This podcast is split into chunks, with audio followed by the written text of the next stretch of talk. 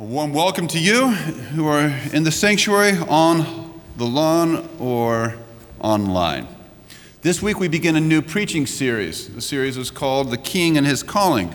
And over the next six weeks, through the month of November, we'll look at some aspects of Jesus' call to his disciples, our call to follow him, certain characteristics that we believe are maybe a little bit neglected in the church, some aspects of following Jesus. We'll look at the call to simplicity, Jesus' call to authenticity, responsibility, his call towards maturity. But before we get into the sermon series, in which we'll look at specific callings of Jesus to those who follow him, we're going to start with a more basic principle, and that is the fact that Jesus calls you and me, period. Our God is a calling God. He speaks, he calls, he did so then, and he does so now. The passage that we'll look at is John chapter one. It will be helpful for you to follow along, and there are some sermon notes printed in the back of your service leaflet. John chapter one is a great passage. It's a strange passage. It describes the calling of the first disciples, and as it is the first calling of the first disciples, it sets a precedent. In other words, in the same way Jesus calls his disciples called his disciples then, is will be set a precedent, sets a precedent for how Jesus may call you and me today. So we're going to look at six, a total of six points, but really just three points. Uh, we're going to look at how Jesus calls you and me, or called them, and how he calls you and me. And each one of these points will have an implication for you and me. In other words, given the fact that Jesus calls his disciples this way, you and I should respond in the following, following way. Makes sense? If it doesn't, hopefully it will be clear by the end of this sermon. So let's look at the first aspect of Jesus' calling. And this first aspect, I think, well, it jumps right out of the text to me. He calls people quietly. There is a deep silence about Jesus in the opening chapters of John's gospel. You know, there's four gospels, Matthew, Mark, Luke, and John, each tell a sto- the, the history of the life of Jesus, but John takes a very different tack. All the other gospels, Matthew, Mark, and Luke, they begin with activity, preaching, Jesus healing, uh, activity and words, but in, G- in John's gospel, Jesus is very quiet. The first time we encounter Jesus, a few verses before this passage we have read, uh, that had just had read, Jesus simply passes by. He passes by two fishermen. These two fishermen begin to follow him, and Jesus, the first words out of his mouth are, "What are you seeking?" No small talk, just what are you seeking? Mysterious silence, the depths of silence. And then in the same way, our passage begins with Jesus going to Galilee. He finds Philip, and no small talk, no introduction, simply the voice out of the blue, "Follow me." Jesus calls from silence. God often calls his people quietly. There's a silence, a stillness, a hush about God's call to his people. There are many examples. One of the examples would be the passage we heard read uh, from God's call on Samuel in the still of the night. Maybe the most famous one is God's call to the prophet Elijah. Maybe you know this story. Elijah is hidden on top of a mountain, desperate to hear from God's word, hear from God. And God, a, a great windstorm comes. And the passage reads in the eleventh verse of chapter nineteen, "A great and strong wind tore through the mountains, but behold, the Lord was not in the wind. After the wind, the earthquake, but the Lord was not in the earthquake. After the earthquake, a fire. The Lord was not in the fire. Where was the Lord? He was in the quiet whisper that came." And the relative silence, a whisper compared to a windstorm, a whisper compared to an earthquake. And it is in that relative silence that Jesus speaks. God calls Elijah, and in a similar way, there is a silence about Jesus, and there is a quietness about his call to the first disciples. That is the first attribute of Jesus' call, and the implications are clear for you and me. If Jesus calls us quietly, then you and I must listen attentively. And I find this a challenge, because listening is hard. I guess listening has always been hard, but I think listening is especially hard. We, newsflash, you and I do not live in a quiet world. We live in a loud world. We live in a world in which it is possible to have constant input from the sun up to sundown. First thing you look at, first thing, last thing you, you do before you go to bed. You and I have the potential to have input, and not only just input, loud input, causes that demand your attention, emails that demand your response. We live in a loud world. Because our world is a noisy place and because Jesus speaks to us quietly, you and I must create and guard times of silence if we are to hear from him. The biblical word for creating silence and guarding silence is the word meditation. And yes, meditation is a very biblical word.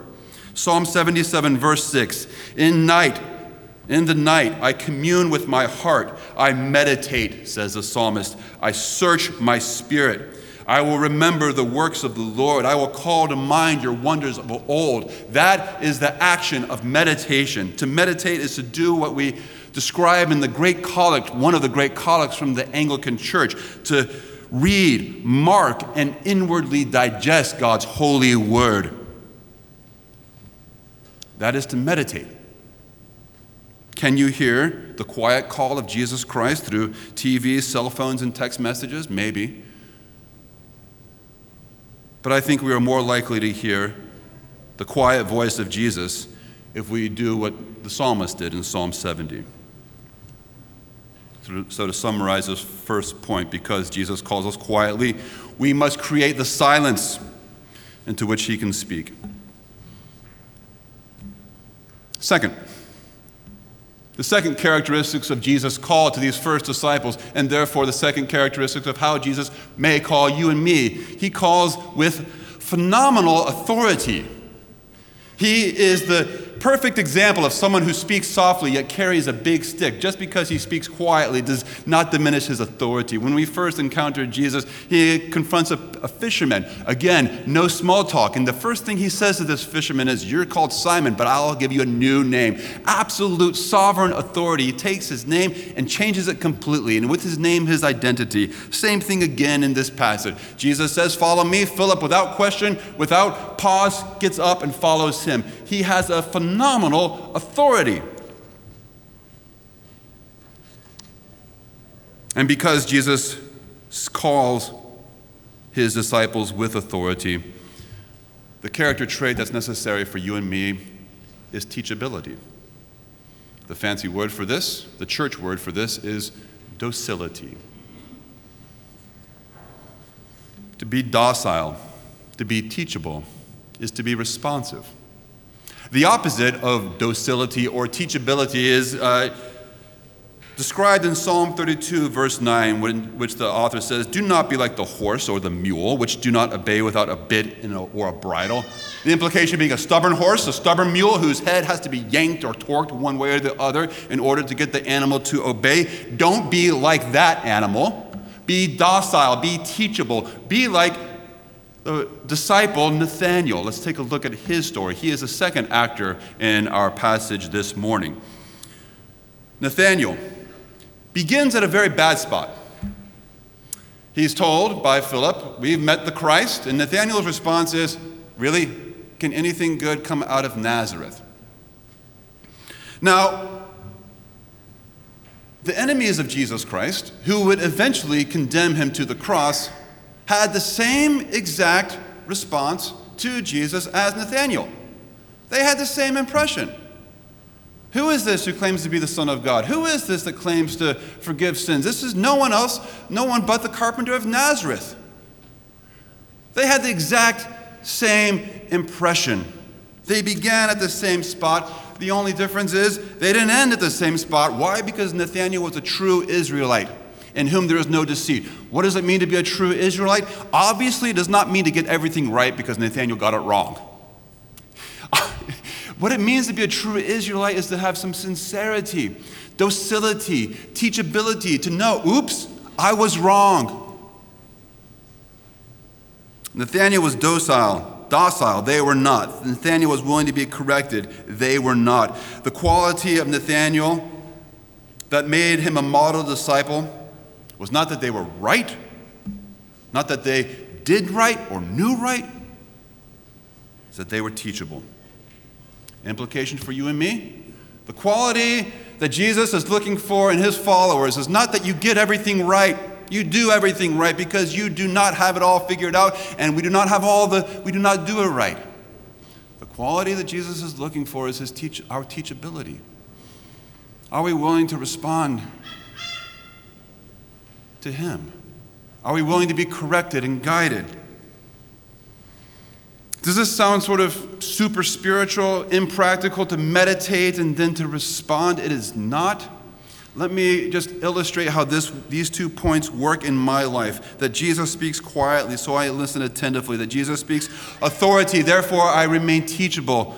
Here is how these principles work in my life. Every morning, I try to be the first one up. Usually, I'm batting about seventy-five percent. First one up, cup of coffee, and I try to sit before God's word. My practice, and there are many practices, my practice is to read a handful of Psalms, a chapter from the book of Proverbs, and a little reading from the Gospels. And as I read, I try to meditate. I wouldn't call it meditation.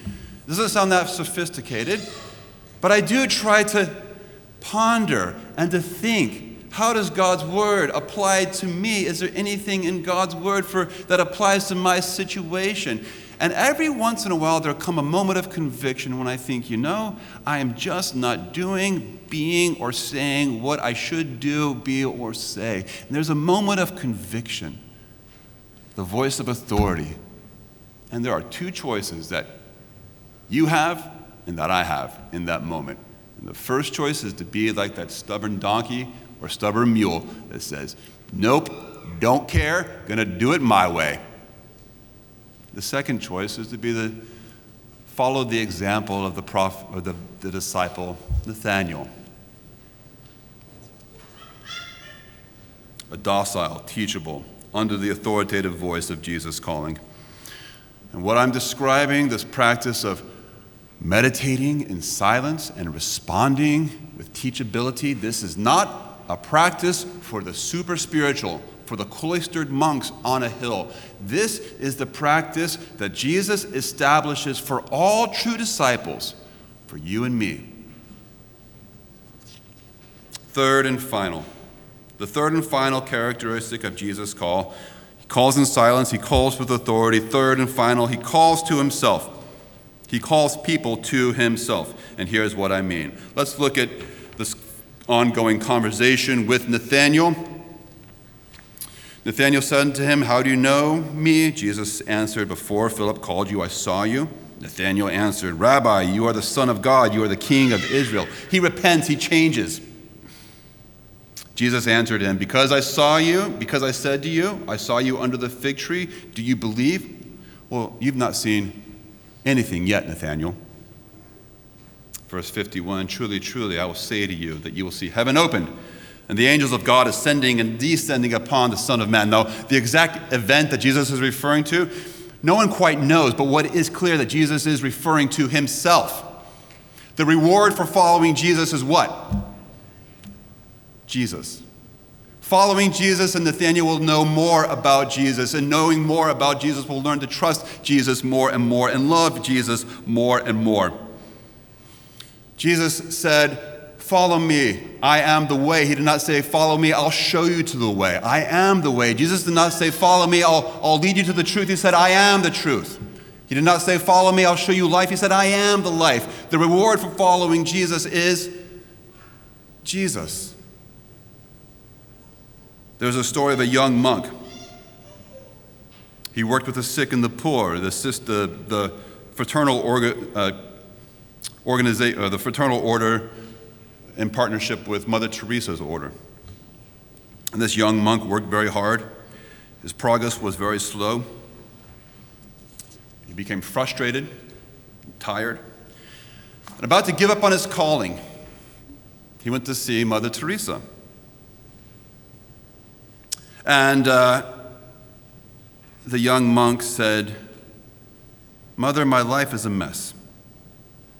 I don't get what I what I, I don't get to do what I want to do. I spend all my day filling out these government forms. My superior is giving me a hard time. I'm not able to fulfill my calling. Mother Teresa said, "Brother, what is your calling?" He responded, "My calling's like your calling. My calling is to serve the poor." To which Mother Teresa responded, "Oh, no, brother. That is not your calling. That is not my calling. Your calling is to know how much Jesus loves you and to love other people with the overflow of that love." For all the disciples' faults, they had many. For all their lack of maturity, and they were immature, they did have this crucial issue. The crucial issue of their, of their discipleship is whether we desire to come and see and then abide in the presence of Jesus. And that is what they illustrate in this passage. Let me summarize. Jesus called men and women to follow him. And he still calls men and women to follow him. Jesus called people quietly. Because Jesus calls people quietly, we must create and guard moments of silence if we are to hear from him. Jesus calls people with authority. We must respond with docility if his calling is to have any impact on our lives. Third and final, and maybe the most important, is Jesus does not call you to a cause. He does not call you to a character trait. He does not call you to a, a discipline, a job, a spouse, a place. He doesn't call you to anything before first calling you to himself. The Apostle Paul captures the goal of Christian discipleship when he writes in the third chapter of Philippians, "I want to know Christ. I want to know the power of his resurrection. I want to share in his resurrection, share in his sufferings, becoming like him in his death, to become like him in his resurrection, to know Christ, to know him, trust him, to trust him, love him, to love him, obey him, to obey him, to be like him." Jesus is calling you. He is calling you with a quiet voice, so listen attentively. He is calling you with an authoritative voice. Respond to him. Third and final, he is calling you to himself. So go to him.